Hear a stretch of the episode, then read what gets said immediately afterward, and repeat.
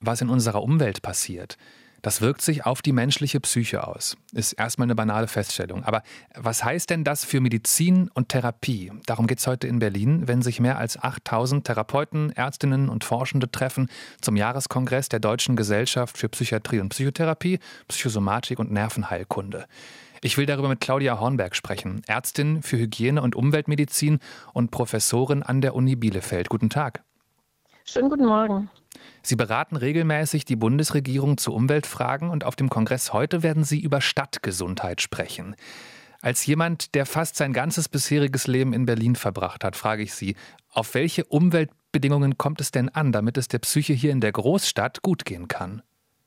Naja, als Kind des Ruhrgebietes, was ich ja bin, ist dieses Thema der Befassung mit Ballungsräumen natürlich ein Thema, was mich selber auch sehr lange beschäftigt. Und wir müssen sagen, dass Städte natürlich vielfältige Potenziale haben, um die Gesundheit, also körperliche Gesundheit, aber auch die psychische Gesundheit der Bevölkerung langfristig und auch nachhaltig zu fördern. Und das ist natürlich wichtig, wenn wir in den Blick nehmen, dass städtische Regionen, wir haben es gerade gehört, stetig wachsen, während ländliche Regionen schrumpfen. Und insofern müssen wir uns damit befassen, dass städtische Umwelten aus gleichzeitig wirkenden Faktoren bestehen, die zusammen dann entweder ein Risiko für eine Erkrankung verringern oder erhöhen können. Also ich mache ein Beispiel.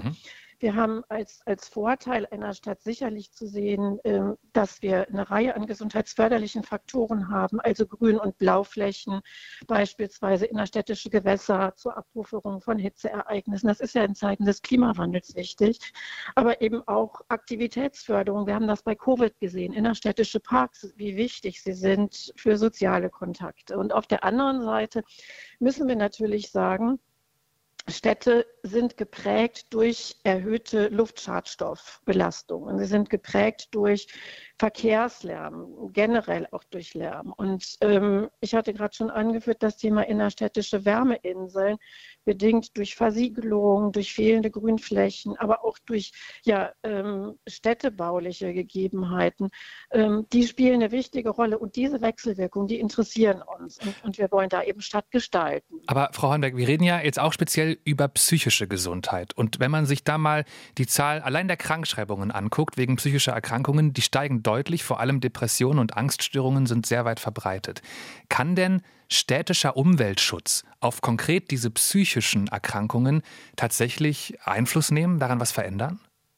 Also Sie haben völlig recht, dass das gerade in städtischen, in urbanen Gebieten psychische Erkrankungen, wir nennen das prävalenter sind, wobei wir nicht wissen, was ist die Henne, was ist das Ei. Also die Wissenschaft sagt, die Kausalität ist ungeklärt.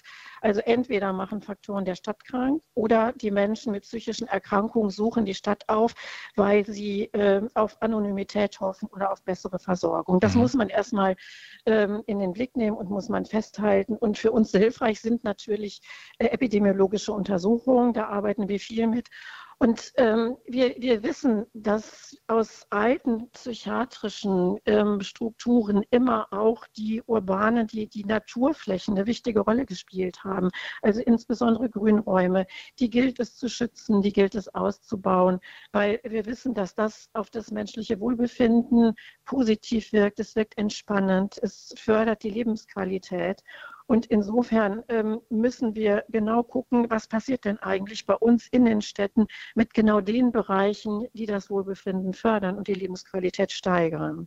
Sie haben schon angesprochen, dass auch die starken Klimaveränderungen, es wird heißer, es wird trockener, Folgen haben und also mutmaßlich auch Folgen auf die Psyche des Menschen haben. Was können denn Städte, mal ganz kurz zusammengefasst, tun, damit diese psychischen Folgen abgemindert werden?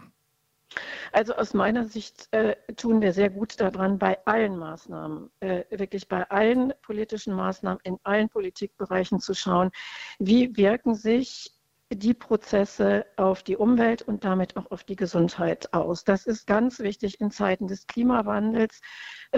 Ihre Frage zielt ja dahin, inwiefern der menschengemachte Klimawandel einen Einflussfaktor auf die psychische Gesundheit haben kann. Und ich möchte verweisen, vom Robert-Koch-Institut haben wir einen Sachstandsbericht zu psychischer Gesundheit und aus dem Jahr 2023 jetzt ganz aktuell. Und wir wissen, dass Hitze zu erhöhten Suizidraten im Frühling und Sommer führen. Wir wissen, dass Hitze erhöhtes aggressives Verhalten auch bedingen kann. Und wir wissen, das ist mir ganz wichtig, auch für Kinder und Jugendliche, dass Klimawandel und seine Folgen zu Klimaangst auch führen können. Und da müssen wir entsprechend frühzeitig intervenieren. Man kann also sagen, auch die Psyche ist ein Grund, gegen die Klimakrise zu arbeiten. Das sagt Professor Claudia Hornberg von der Universität Bielefeld. Über das Thema spricht sie heute auf dem Jahreskongress der Deutschen Gesellschaft für Psychiatrie und Psychotherapie in Berlin. Danke für das Gespräch. Sehr gerne. Schönen Tag. RBB 24 Inforadio vom Rundfunk Berlin-Brandenburg.